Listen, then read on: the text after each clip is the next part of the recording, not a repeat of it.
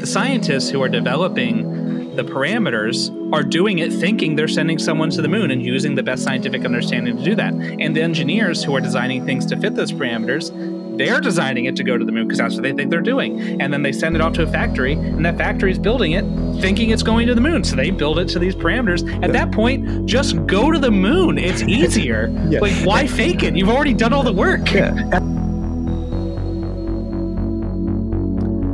What's up, skeptics? Welcome to another episode of Reason to Doubt, your source for all things skeptical. I'm your host, Jordan, and with me is my co host, Jared. How's it going, Jared? It is going very well today, actually. I appreciate you asking. And yourself? It's going all right. Uh, really excited for this uh, topic because uh, Castrinos, who is a friend of ours, asked us to do this like a year ago, and we're finally getting around to doing it. Yeah, it was our first request, probably, actually. So, So we we do fulfill all requests, just not instantly. yeah. Uh, today we're going to be talking about the moon landing and whether human beings actually landed on the moon or if it was all filmed by Stanley Kubrick in a Hollywood basement or studio or Yeah. whatever. The supposed moon landing. Right, the alleged moon landing. Before we get into that, though, we have a fallacy for you today. The fallacy of the day is the red herring fallacy. Yeah. So the red herring fallacy um, is known as red herring because a red herring is a smelly fish and it distracts you from from something else. So usually this is introduced as an irrelevant argument in response to the main argument in order to distract um, the actual point that's being addressed. So parents do this all the time. Actually, you know, you've ever been in the, if you have kids or something, you'll be in a toy store and they'll be like, "Hey, mommy, look at this toy," and then I'll be like, "That's a great toy. How about let's go look at home and look at the toys you have at home and see how much fun those are." You know, that's a red herring. It's a simple Or- one, but politicians do it constantly. You'd be like, well, don't you respect uh, the lives of innocent children? Why haven't you supported us on on abortion rights? To which they respond to that argument. Well, if you cared about the lives of children, you'd support us on gun control because look at all those. Now that may be a you. There may be some valid points of criticism in there, but you're not addressing the argument the person is making. You're distracting them with this other shinier argument. Yeah.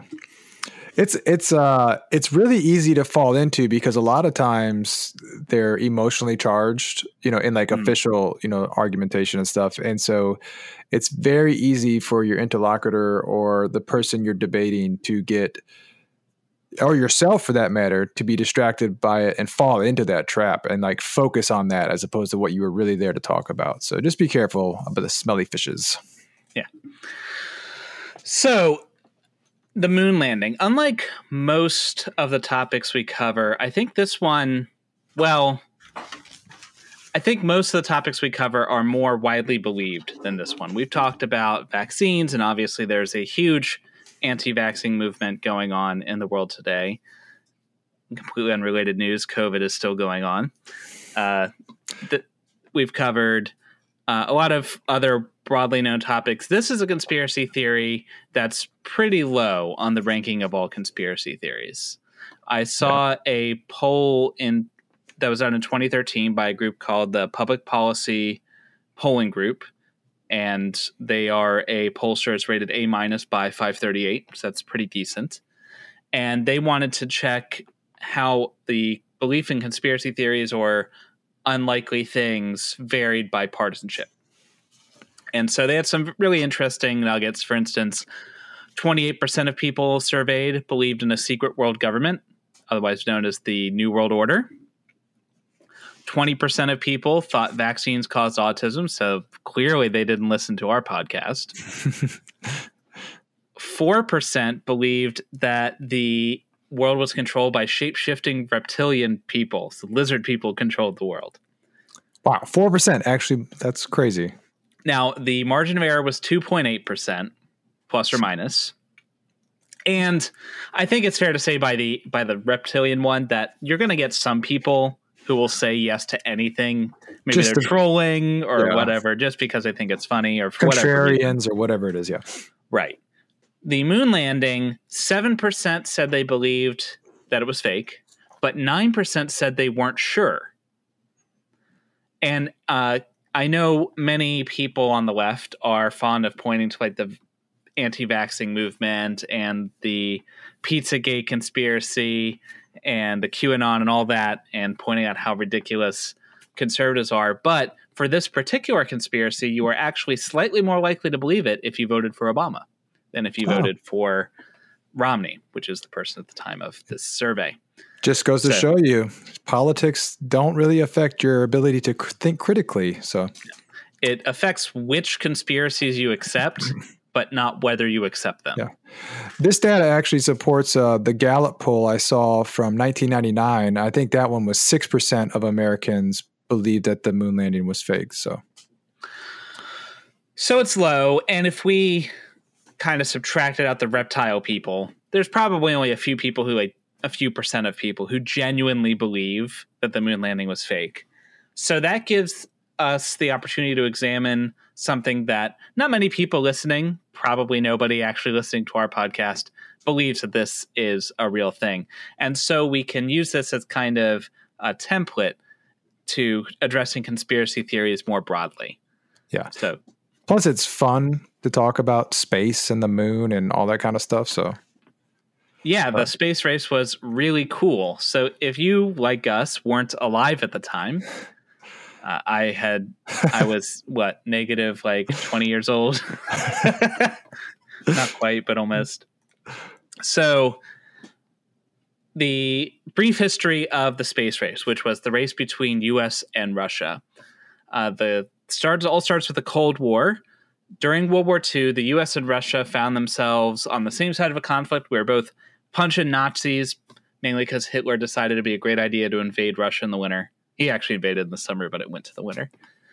And we beat Hitler together, and we celebrated that cooperative victory by immediately pointing all our guns at each other.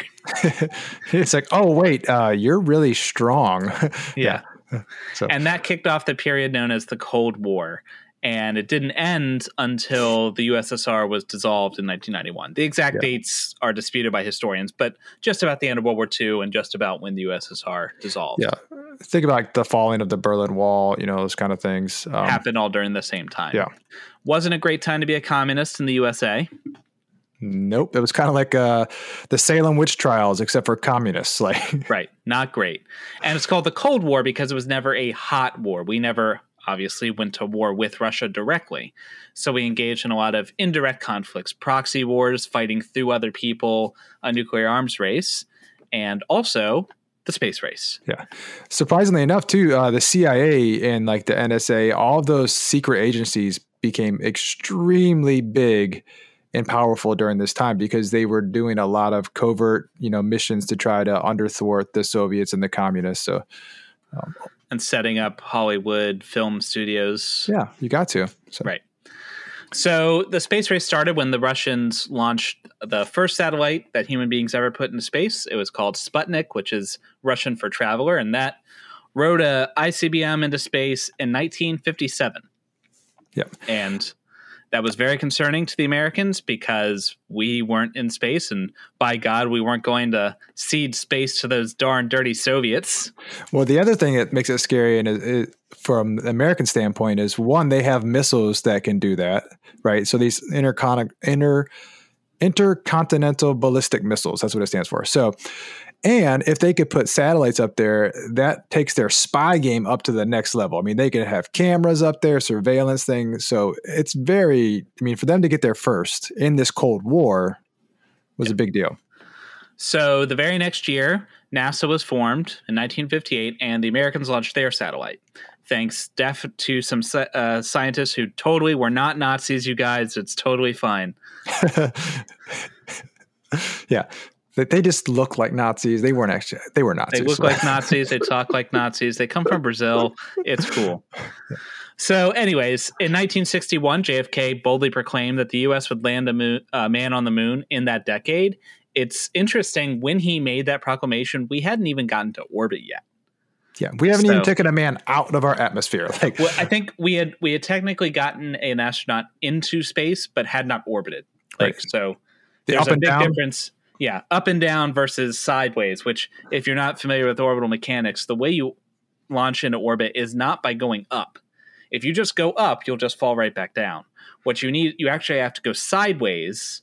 So when you're in orbit, the reason you feel weightless is not because there's no gravity. You're right next to Earth. You still have most of Earth's gravity. It's that you're falling and you're just falling constantly all the way around. It's kind of like if you had a cannon and you shot it, you know, it goes and it falls further, right? If you shot a little further, it would go and it would fall and hit. Well, if you shot it far enough, it would fall, but it would miss the edge of the earth and then just keep falling. It would just perpetually fall. Like right. Yeah. And that's what orbit is.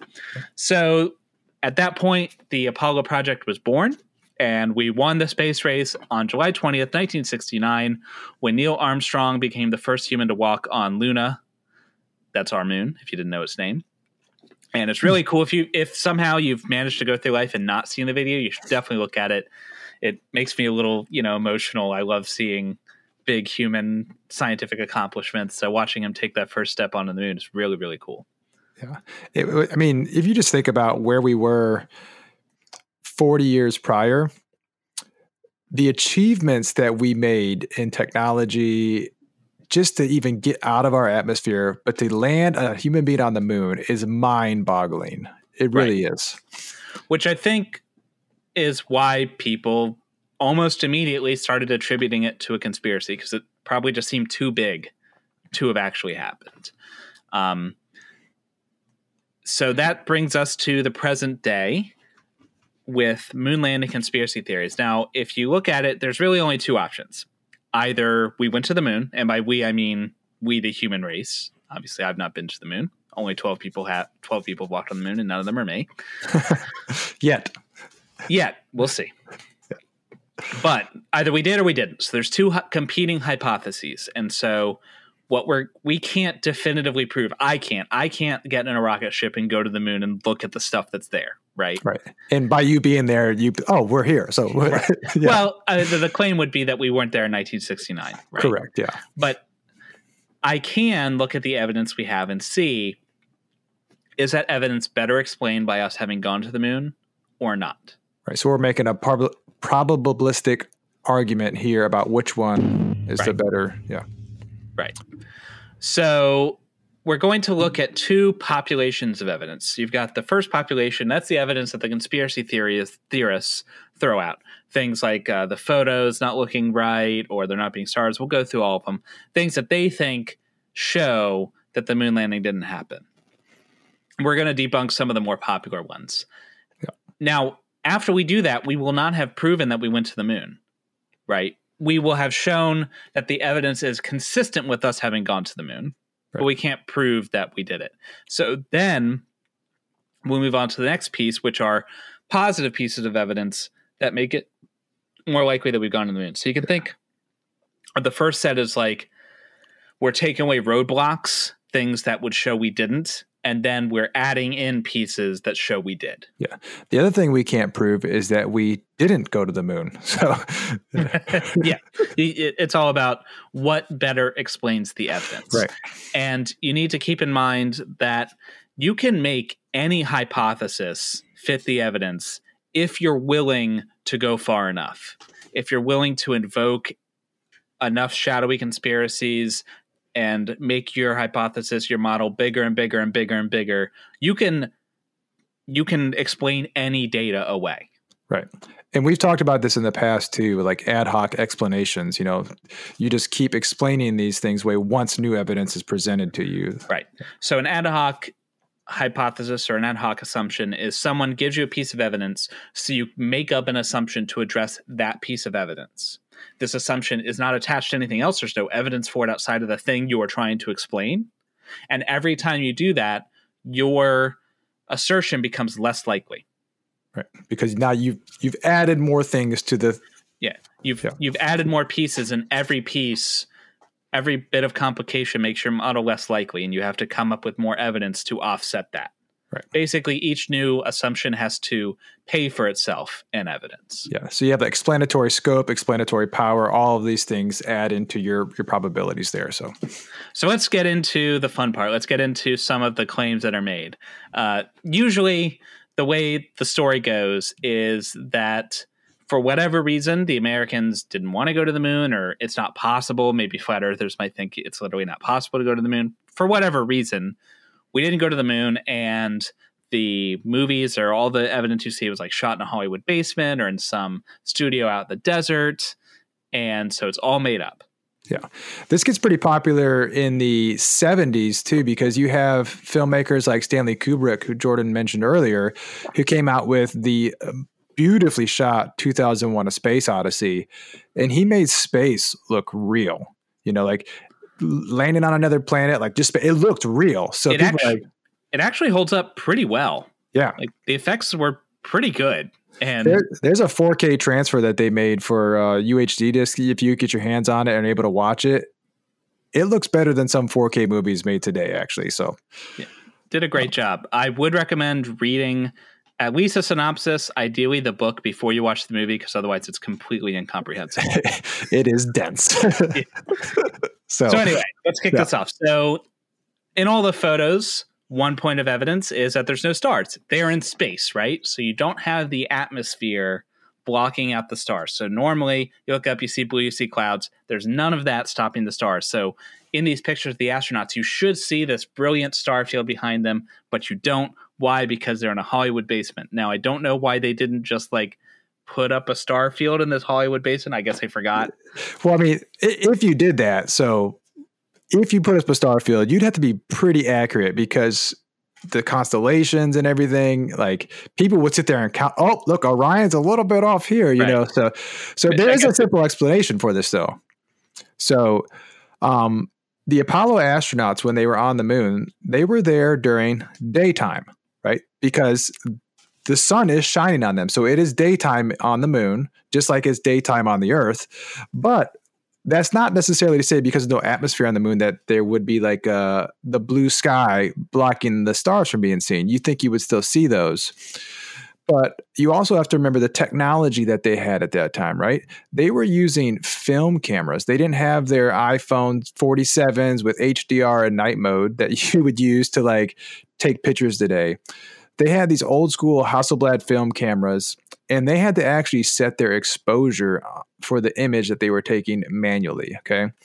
Um, now, I don't know if you've ever done this, but you could do this experiment yourself. If you take your camera outside, your smartphone outside, grab somebody, put them between you and the sun. So you have the sun facing you and then somebody in front of you. Pull up your smartphone, hold it in front of you, and then there's usually a slider on there for brightness. Take it all the way to the left and then take it all the way to the right and see what happens to the subject and the background when you do so. You'll notice that in order to get the subject to be seen with enough light to look at them, your background is going to either get really dark or so bright that you can't see your the person in front of you. And so that's what they were doing with these film cameras in order to take a picture of somebody. And because the moon the sun is shining on them they had to turn the exposure so far down to make it so the the background wouldn't be blown out.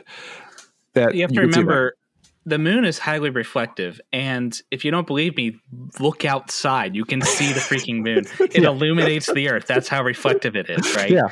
And so they're taking a picture on this highly reflective surface and they're taking pictures of astronauts and the astronauts suits are white and extremely reflective and so if they the stars are relatively faint compared to the brightness of the ground, and the other astronauts, the stars are extremely faint. So if the there was if the camera was taking in enough light to see the stars, then it would just be one massive blur because it would the, be a big white picture. Yeah, yeah this is the exact reason why you can't. Uh, people say that the photo of Buzz Aldrin coming down the lunar module, because the sun is behind the lunar module, and that part of the lunar mod- module is in shadow they're saying that that shouldn't be like that. He should be completely in black. But because what Jordan just brought up about the surface being reflected, and also Neil Armstrong's suit being white, there's actually a technique in photography called using fill light. And what you do is you bounce reflected light back onto your subject. So you can do this easily if you take somebody and go to the, a window uh, or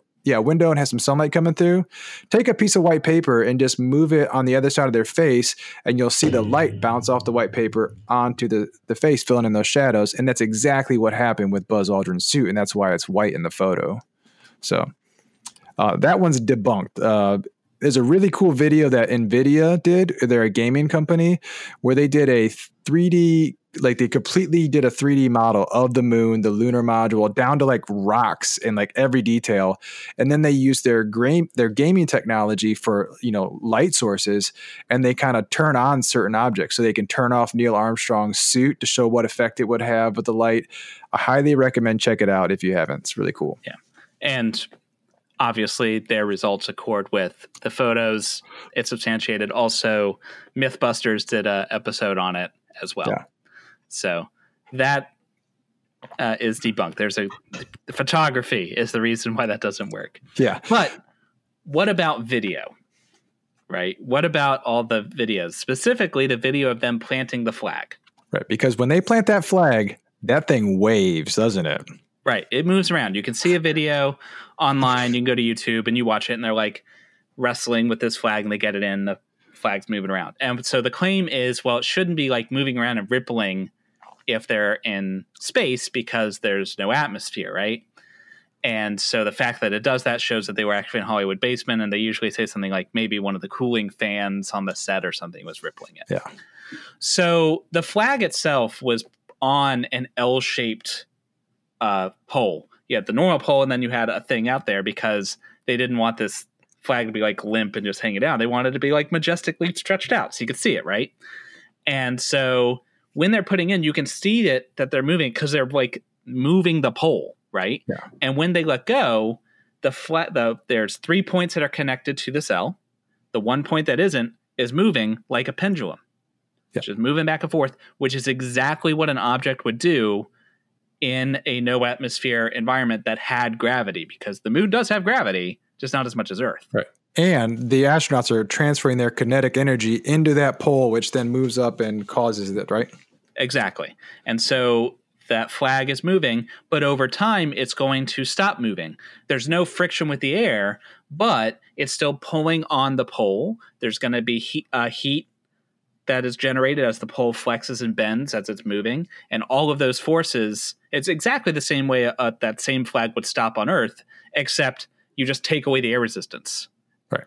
And otherwise, the situation would be identical except faster because there's more gravity. And so what you see on the camera is exactly what you should see. Then later on, you can see that the flag remains motionless once they stop touching it. And this, there's a good example of this online. You can see when they took pictures, they would take a picture and then take another picture, like it was automatically taken like a second later with some delay. So every time they took a picture, they took two. And there's a picture of Buzz, of Buzz Aldrin saluting the flag. And then you can see the picture afterwards. Buzz Aldrin salutes and then moves slightly the flag doesn't move at all, perfectly motionless. So which kind of debunks the fact that it's right. Right. Even now, if they were in a Hollywood basement, you would expect some sort of movement there, right? Especially if there's that fan that's supposedly blowing yeah. it. it does look kind of rippled and like rumpled, like it might be moving. Like like if you took a picture of a flag, it would be all ripply and stuff, and it kind of looks like that. Well, that's because they just packed it up and shot it to the moon. They didn't dry clean it right before they pull it out. You know, like yeah. it's Neil, wrinkled. What do you want? Neil's in the lunar module with his iron, just ironing it out. right. Yeah. So that basically the observation is exactly what we we should expect. Now, one thing I've heard though, Jordan, is that the actual flight to get astronauts to the moon, like they would have died from like radiation poisoning or something like that, right? Is that a thing? Well, radiation poisoning is a thing, and space is radioactive, or regions of space are. Specifically, what they're talking about is the Van Allen radiation belt.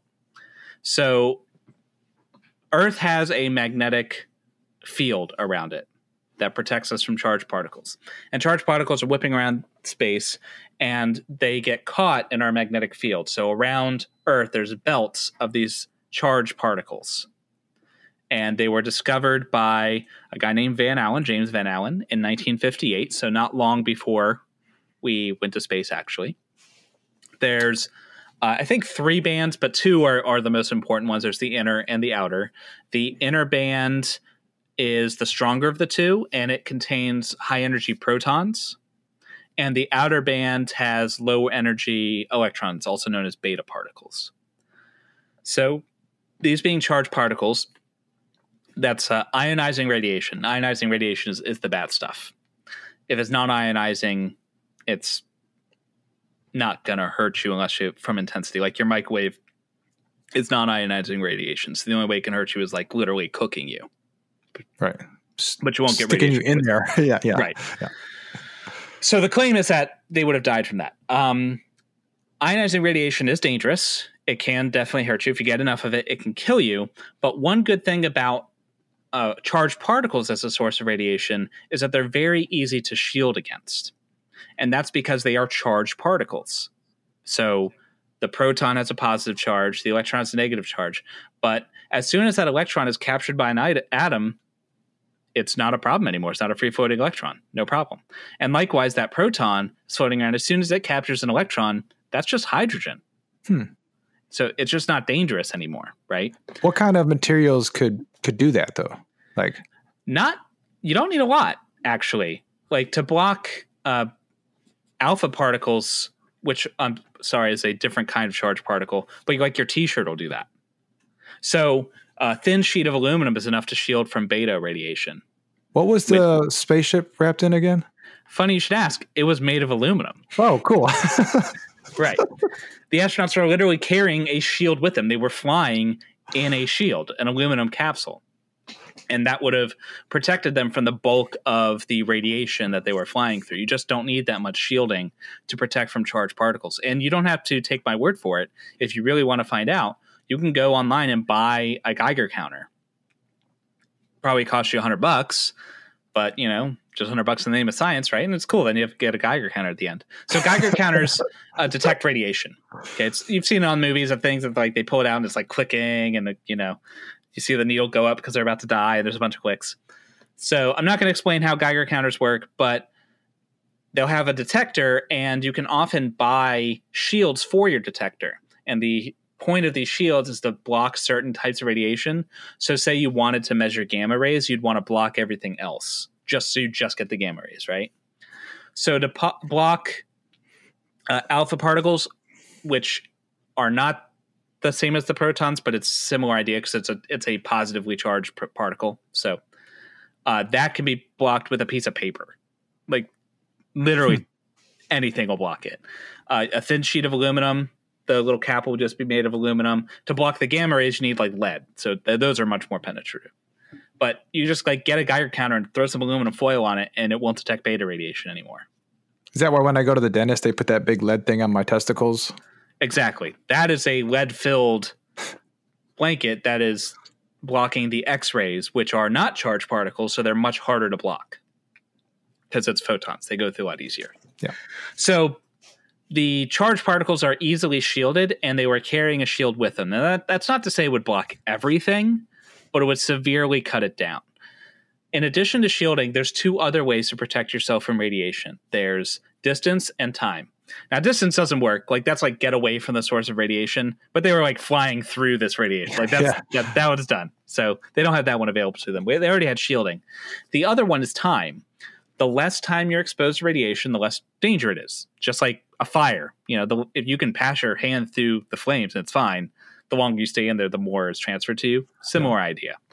And so it turns out the rockets the astronauts were going on were going really fast, and like uh, they, really, really fast, like really fast. And these belts were discovered and a known danger to the astronauts, and so the trajectories were plotted specifically to reduce their amount of exposure to these radiation belts. And so they got through the inner belt in a matter of minutes and the outer belt, which is the weaker of the two, in like an hour and a half. And so the trajectories, they're not in there very long. They have this shield that that's blocking out most of it. They just didn't get that much dose. Yeah, they actually tested this on animals before they tested it on humans too. So right. Yeah. So all of that fits. Now, after they get past these belts, there's more radiation to contend with because in just the cosmos, there's cosmic radiation, and that means just like radiation from the universe, right? And these can include charged particles, like we already discussed, but it can also include high energy light, like gamma rays.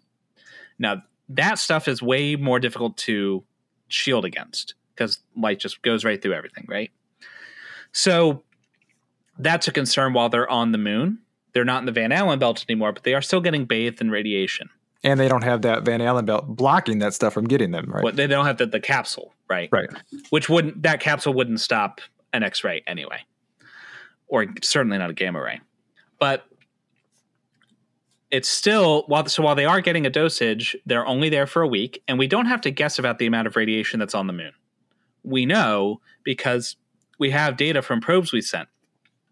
Even if you don't believe the moon landing, China recently sent a probe, and we're going to talk about this more later, so I'm not going to go into all the details there. But they measured the amount of radiation that is on the moon.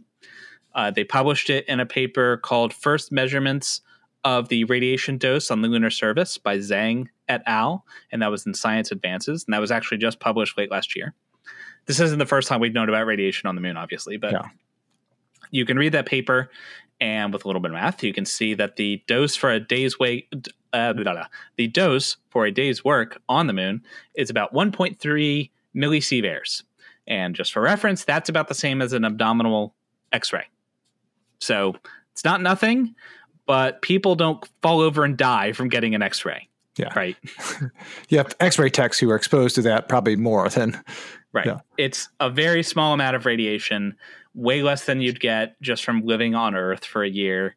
It's it is a it is a concern. So it's a concern for long-term moon habitation. If you're going to be on the moon for months at a time, then it becomes a, a significant dose. But they were only on the moon for like a day, and the whole mission was like six six like a week. Okay. So not enough radiation to do any real damage. I mean, those are the main points, right? There's not that much more that these moon hoaxers have to go off of. They have photos, video, and then some hypothesis about radiation poisoning. Right. I've seen a couple other claims, but the big ones, like the ones that everyone was talking about, this is all of them. Yeah. So I guess we have to go back to our original question. Uh, I think we debunked their points, right? But so so at this point, we've established that the evidence thus far is consistent with us going to the moon. None of nothing they said would stop us would, would preclude us having gone to the moon, right? right? So now let's see if we can find we can do better. Let's see if we can put forth some positive evidence. We talked a lot about photography, so let's talk about photography. Yeah. So What's crazy is that photography supports the hoaxers it more greatly supports the fact that we actually went to the moon. Okay. Um, there is a really cool site you can go to, uh, nasa.gov. It has, uh, I'll link to it in the description, but it's called Apollo Lunar Surface Journal.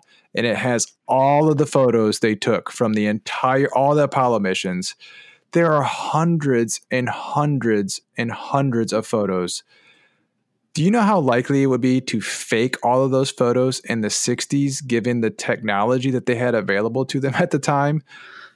Yeah, they took all these photos because they were spending billions of dollars. They're not going to waste a photo op. Right. And they don't know if they're ever going to go back, right? So yeah. they had cameras mounted to the lunar module, like on every corner. I mean, it was like GoPros that you would see today. Like they had them mounted everywhere. Like they had a camera mounted specifically just to capture Neil Armstrong coming down the the ladder of the lunar module because nobody else was going to be on the surface to capture that. Right. So, so they're not going to miss picturing the very first person ever walk on the moon. Yeah. They're not. You don't. You don't send a huge rocket and spend billions of dollars to get a guy to a moon and not get a picture. You know. And the thing with all these hundreds and almost thousands of photos is they're all consistent with one another. They all like if you were to line them all up and layer them all, they're all consistent. the The chances of somebody faking all those is almost zilch. It, it, w- it would take a lot of work. Yeah. But it gets it gets worse for the hoax because allegedly, if we went to the moon, we didn't take everything away with us. We left trash and well, not trash.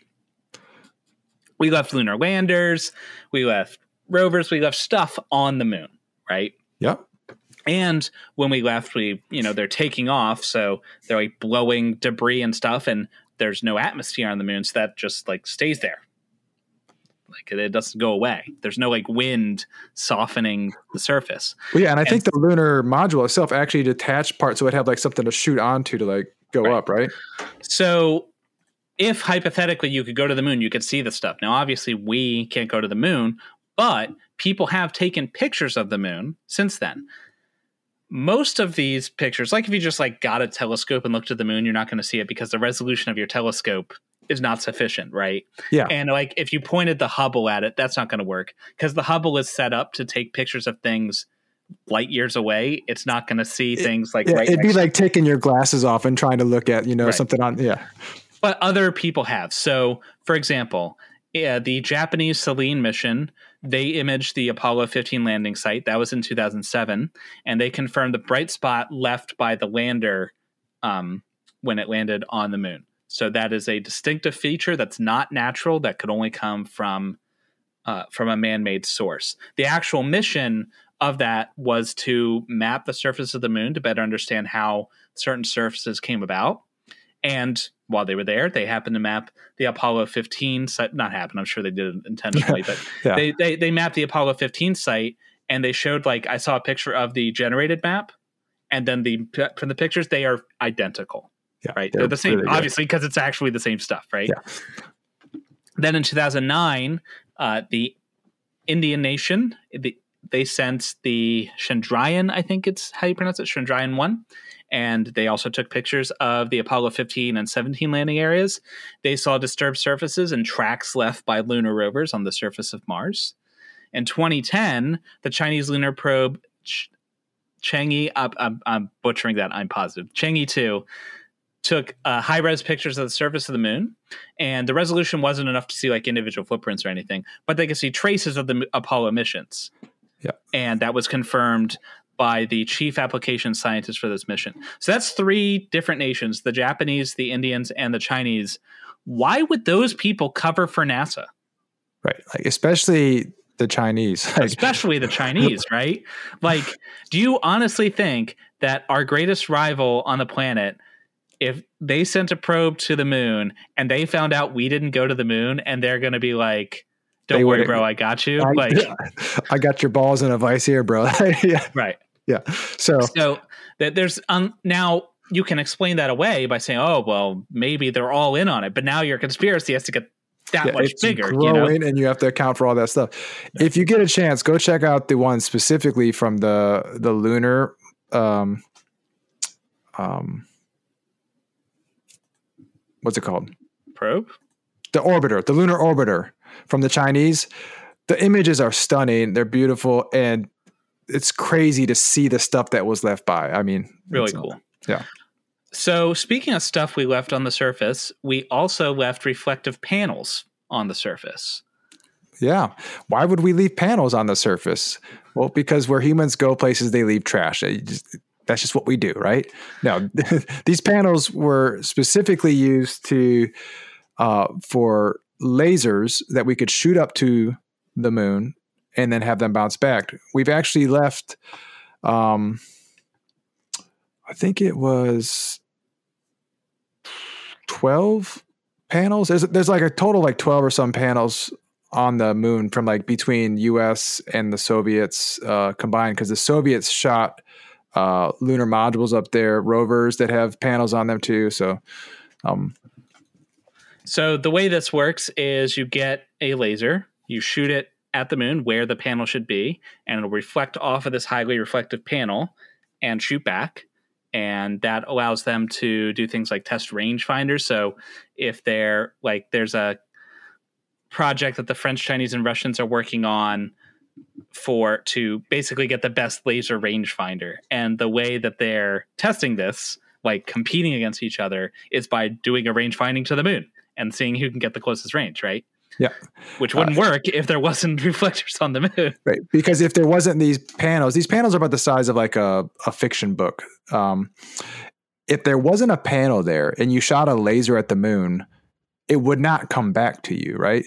Not So as only- a cohesive laser. not as a cohesive laser beam. And, and you'd have to have a very powerful laser to get that signal. It takes about Now- two and a half seconds for it to make a round trip back and forth. But now, on that, you can't just go like buy a laser pointer from Walmart and do this. Like we're talking tens of thousands of dollars in equipment and also a telescope that can get it. Like this isn't something you just go do. yeah, but it is something that has been done multiple times and again by not Americans who would have no reason to cover for NASA.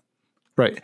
There, so you have Russian, Chinese, and French uh, with a couple other smaller countries, including the Americans, doing this project. Like you would think if the Russians found out that we didn't leave something up there, they'd be like, uh, uh, uh, like you know, they'd have more Right. motive than the than the Chinese, I would think, too.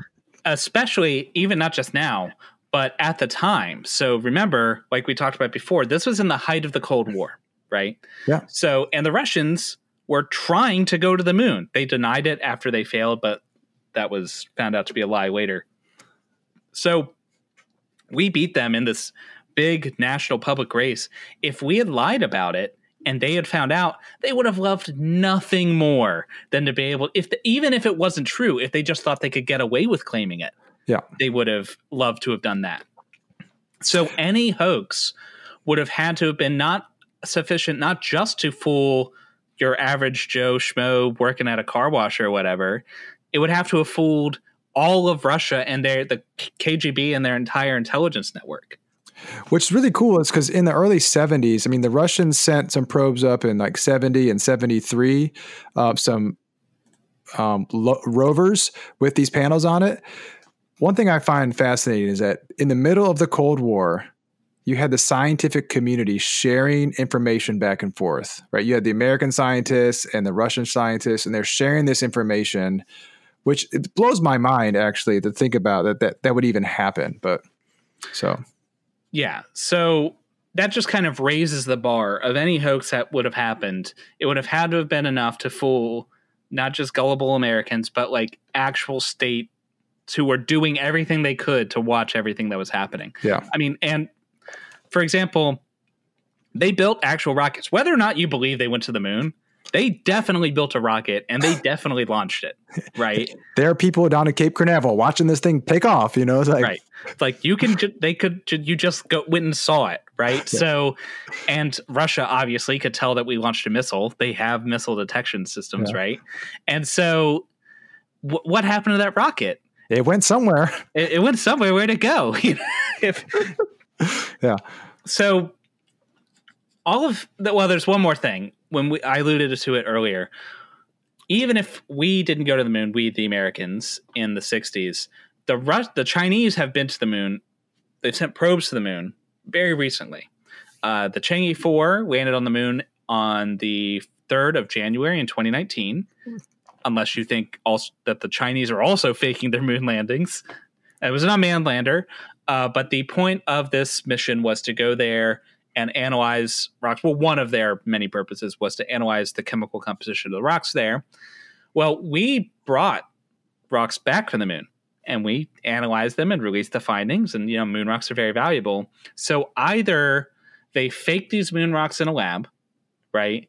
And they did such a good job that they are indistinguishable from what are definitely actual moon rocks because the landers on the moon transmitting data back and they just like nailed it. They completely crushed this moon rocking fake thing. Yeah. Or they look the same because they're the same. Because, Because they are the same. Because they're actually from the moon, right? Right. One of those is more probable than the other. So Yes. And finally, that um, honestly, I, I think you could have just started with this and not listened to this whole podcast. So sorry that you've wasted 40 minutes listening to all this other evidence. But there were so many people involved in this project. At one point, I read that there were over 400,000 people being employed in some way related to going to the moon. All of the engineers, all the scientists, all the people working at factories putting stuff together, right? So either all of that was faked. There were no actual engineers, they, but they they we have these documents, we have these designs. So either you faked all of that right. and you faked all of the orders and you saw like somehow you got all of these hundreds of thousands of people to be in on it which then you have now apparently it's been 40 years and nobody 50 years actually nobody has said anything. Nobody Think about all the scientists and engineers who are doing actual math, right? To figure out, like, oh, we need this much, whatever they do, because I'm not a mathematician, but they're doing all this math and stuff. Like, they already have it all, all the work done. Yeah. Like, they figured So, it like, out. right so you have two options like either all of these people are in on it in which case your conspiracy is so huge there's no way that these people are going to stay silent. Yeah. So in order to address that, sometimes the people who believe in this say, well, most of the people weren't in on it. They compartmentalized it. So they didn't know. It was just like the, the astronauts and a couple people in mission control, like just a few people knew about how that was fake. Well, that's even worse because like you said, the scientists who are developing the parameters are doing it thinking they're sending someone to the moon and using the best scientific understanding to do that. And the engineers who are designing things to fit those parameters, they're designing it to go to the moon because that's what they think they're doing. And then they send it off to a factory, and that factory is building it thinking it's going to the moon. So they build it to these parameters. At yeah. that point, just go to the moon. It's easier. yeah. Like, why fake it? You've already done all the work. Yeah. At the end of that, you know what you have? You have a spaceship that can fly into the moon, take somebody there, and then bring them back. Like right, like why would you go to all that effort and then not go to the moon? Just go to the moon. yeah. Oh man. So it's it's pretty hilarious. I mean, and like you said at the beginning, the, the people who actually believe this are very very small, and I, I would imagine that the flat Earth overlap here is probably 90%. I, I don't know, but I expect that the Venn diagram of moon hoaxers and flat earthers is just a circle. You know, like, there might be like a small crescent on the outside or something. Yeah, tiny crescent, but probably very, very strongly overlapped. Yeah. So, so, it's pretty obvious we went to the moon. In case anybody listening was in doubt, we definitely went to the moon. But this is the method that you would use to debunk any kind of hoax. Just yeah. build a hypothesis, look at the evidence, see the evidence for and against, and just see which which is more plausible, which is more likely. Right. Well, I watched a documentary recently, um, the one where we sent that uh, bio, the botanist Mark Watney to Mars. That was pretty convincing.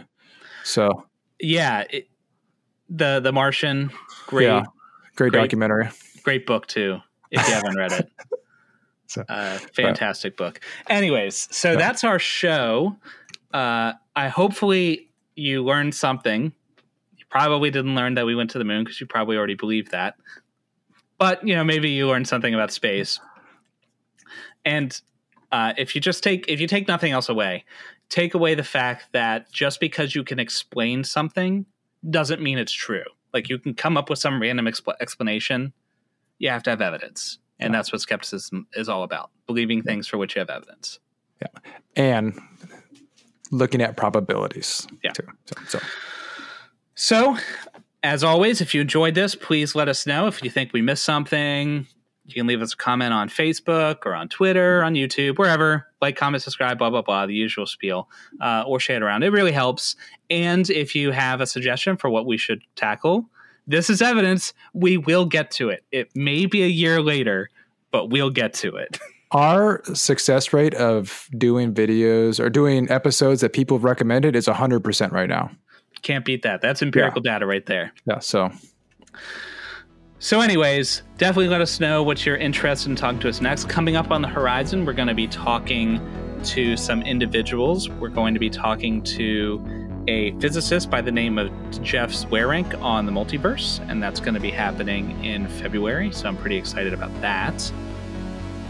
We're also going to be talking to Reality Insights, which is another engineer from across the pond. He's definitely not in the US because he's five hours offset from us.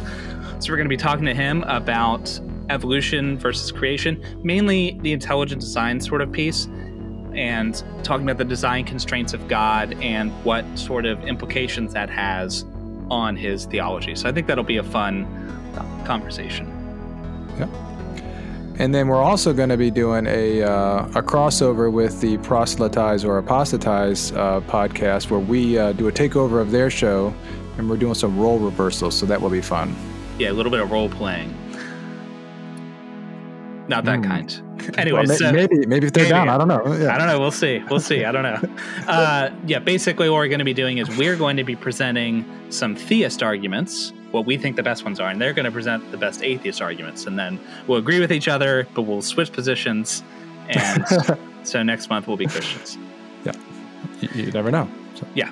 Anyways, hopefully you guys will turn into that. I think it'll be great. But until that happens, remember, you've always got reason to doubt. Peace out.